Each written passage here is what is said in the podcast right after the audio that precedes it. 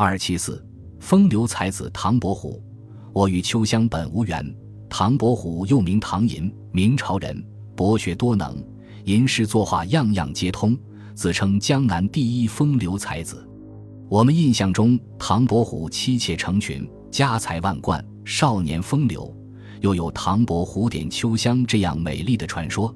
那么，真实的唐伯虎是不是民间传说的那样呢？唐伯虎出身商贾之家。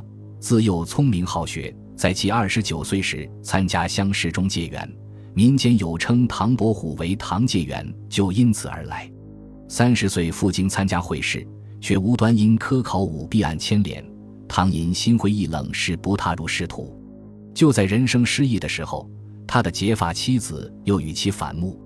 就在唐伯虎最绝望的时候，结识了苏州名妓沈九娘，但天不遂人愿。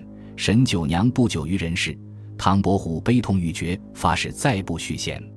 唐伯虎点秋香的故事最早出自明代王同轨的小说《耳谈》，但是故事的主角不是唐伯虎，而是苏州才子陈元超。陈元超性格放荡不羁，风流倜傥，无意中与秋香不期而遇。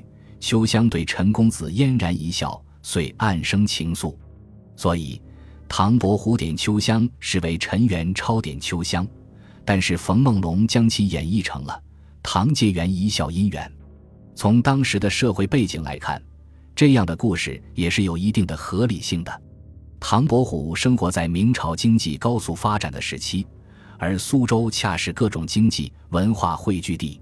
当时的中下层知识分子有着强烈的叛逆，他们期望得到精神的自由。